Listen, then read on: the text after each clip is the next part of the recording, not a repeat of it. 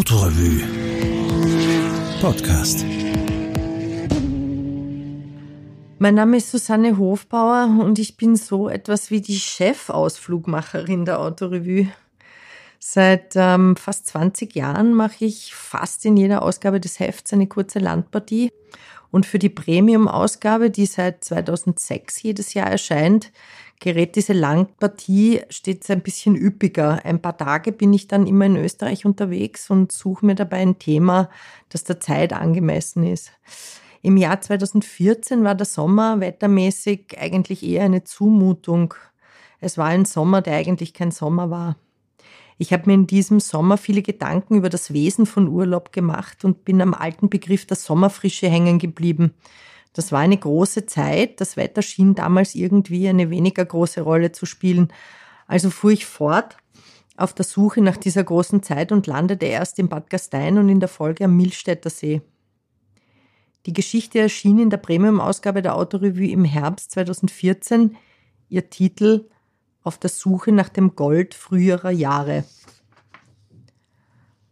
Auf dem halben Weg zwischen Montag und Freitag dachte ich in diesem Sommer, der eigentlich keiner war, einmal darüber nach, wie das wohl gewesen sein musste, in jener Zeit, als die Anreise in einen Urlaub manchmal länger dauerte als heute mitunter ein ganzer Aufenthalt. Drei Tage ins Innergebirg war damals One-Way gemeint, heute ein Kurzurlaub. Wobei Urlaub hat damals ohnehin keiner gesagt. Die Zeit fern von zu Hause hieß Sommerfrische und oft blieb man gleich mehrere Monate weg. Es war ja, das Wort verheißt es schon, eine Flucht aus der sommerlichen Hitze der Stadt, drei Monate Erholung in frischer Luft am Wasser oder in den Bergen. Nicht selten verreiste also gleich die ganze Familie im Pulk. Kind, Kegel, Personal und oft auch der ganze Hausrat, damit man keine der gewohnten Annehmlichkeiten missen musste.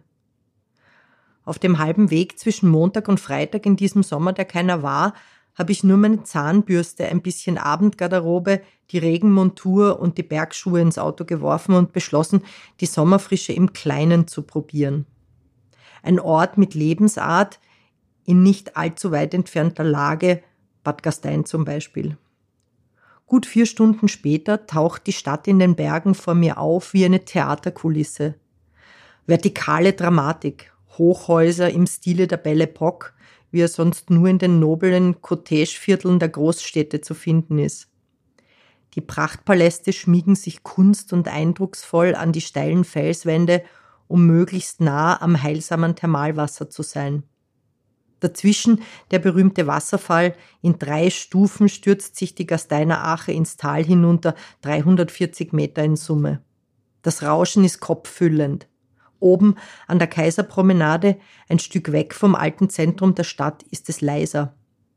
Dort steht ein Haus, das eigentlich kein Hotel ist, sondern ein Zuhauseort.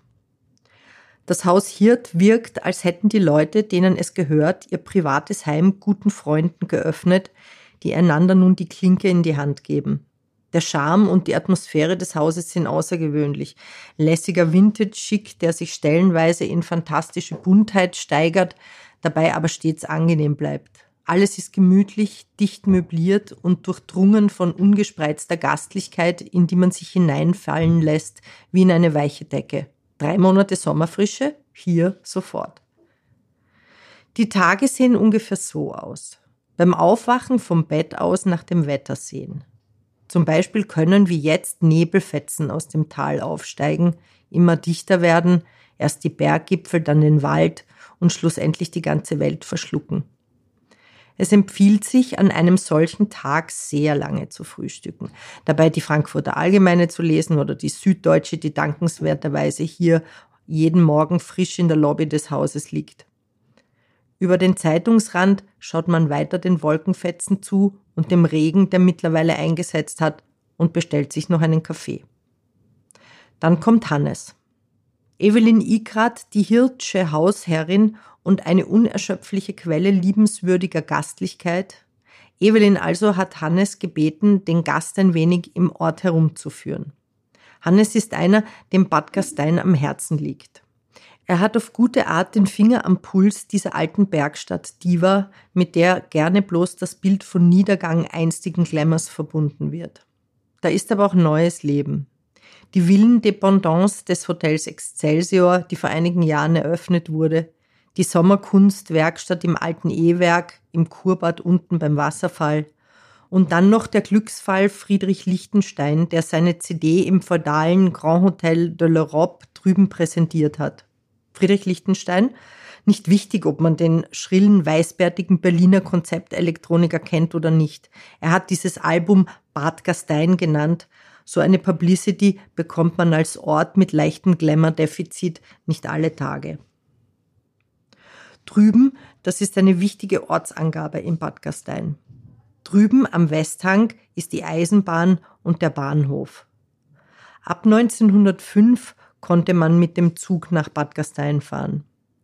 Der weite Weg mit Pferdewagen von Lent herauf über die enge Klamm war ein Halbtagesmartyrium und den europäischen Kaisern und Königen auf Dauer nicht zuzumuten. Franz Josef ließ also eine Bahnanbindung bauen und einen Tunnel durch die hohen Tauern noch dazu, der eine nicht nur damals wichtige Verbindung nach Triest darstellt. Auf die Bahn wollte manch einer damals allerdings nicht warten. König Leopold II. von Belgien etwa kam 1901 als erster Gast mit dem Automobil nach Bad Gastein. Oder vielmehr, er wollte kommen, blieb allerdings auf der steilen, engen Straße durch die Klamm hängen und musste mit dem Pferdewagen weiterfahren. Ein früher Rückschlag für den Automobilismus, aber ein verschmerzbarer. Und noch einer probierte es und scheiterte. Wilhelm Opel 1904. Er schaffte die Klamm und kam fast bis Bad Gastein, als beim Passieren einer Kutsche deren Pferde scheuten und die Fuhre in den Graben stürzte. Da vertrieben die Leute den Mann mit seinem grässlichen, lauten, gefährlichen Ausbund an Technik und Opel schmollte jahrelang, bevor er wieder zur Sommerfrische nach Bad Gastein kam. Ein Bad, das muss auch sein. Wie fast jedes Hotel im Ort hat auch das Haus Hirt einen Thermalwasseranschluss. Man liegt also in einer gemauerten Wanne für eine knappe halbe Stunde im warmen Wasser bei Kerzenlicht und leiser Musik.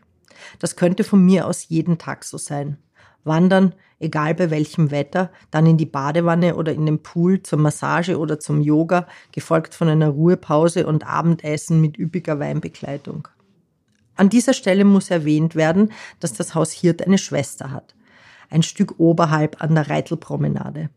Das Miramonte gehört auch den Igraz und Evelins Mann Eick, ein Wiener Architekt, hat es in einer wunderbaren Mischung aus 60er Jahre Design und Jetztzeit eingerichtet. Die Bar muss man auf jeden Fall gesehen haben und überhaupt wäre das ein gutes Programm. Hotels anschauen, jeden Tag vielleicht ein anderes. Donnerstag ein Cappuccino im Miramonte, Freitag ein Café Latte im Hotel Regina und beim nächsten Mal ein Café Olé im Grand Hotel L'Europe, das bald neu eröffnet werden soll, was im Übrigen dann nicht passiert ist. In Bad Gastein gibt es viele Projekte und Wiedererweckungsmomente, die aber dann selten Wirklichkeit werden. Mich hat der Dundel neugierig gemacht. Der Lebensfluss hat wohl nicht nur in eine Richtung Gutes gebracht, auch Oberkärnten hatte ja Ende des 19. Jahrhunderts eine Eisenbahnanbindung dringend nötig. Während am Wörthersee bereits die Haute Volée fröhlich durch den Sommer feierte, lag der Milstädter See als dunkles Wasser in einem Niemandsland, durch das Hühner und Schweine liefen. Dann kam die Bahn, verband den Norden mit dem Süden, mitten durch das fast 3000 Meter hohe Gebirge und machte Millstadt und den See für ein paar Jahrzehnte zu einem sommerfrische Hotspot der Jahrhundertwende. Ich habe ein feines, stilles Refugium ausfindig gemacht, das eine schöne Geschichte erzählt.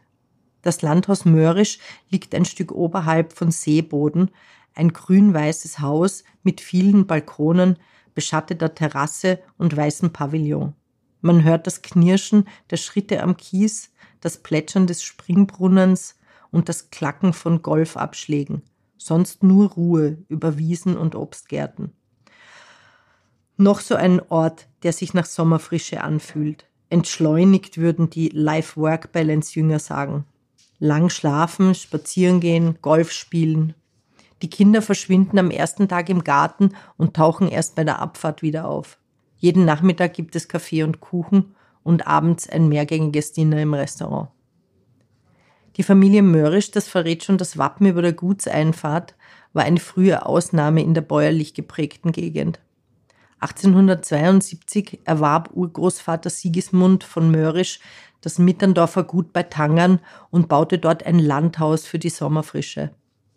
Als später wirtschaftliche harte Zeiten auf die Familie zukamen, eröffnete Urgroßmutter Elisabeth 1902 eine kleine Gastwirtschaft, was zusammen mit der Landwirtschaft die Lebensgrundlage der Familie darstellte. Im Restaurant hängt ein altes Foto. Da steht die Urgroßmutter vor dem Haus zwischen Pappeln und hält ein Pferd am Zügel. Urenkel Sigi Mörrisch, der heute mit seiner Frau Caro das Haus führt, hat die Pappelallee von damals wieder nachgepflanzt, quasi als Anerkennung der wechselvollen Geschichte des Hauses. Zarte Pflänzchen sind die Bäume erst, aber das wird schon noch werden. Die drei Tage sind zu Ende. Der Bildband, der kürzlich über dem Milstädter See erschienen ist, mit vielen Fotos aus der goldenen Zeit ist meine Lektüre für den letzten Abend in der Sommerfrische. Dann packe ich meine Zahnbürste, die Abendgarderobe und die Wanderschuhe in diesem Sommer, der keiner gewesen ist, und fahre in die Stadt zurück.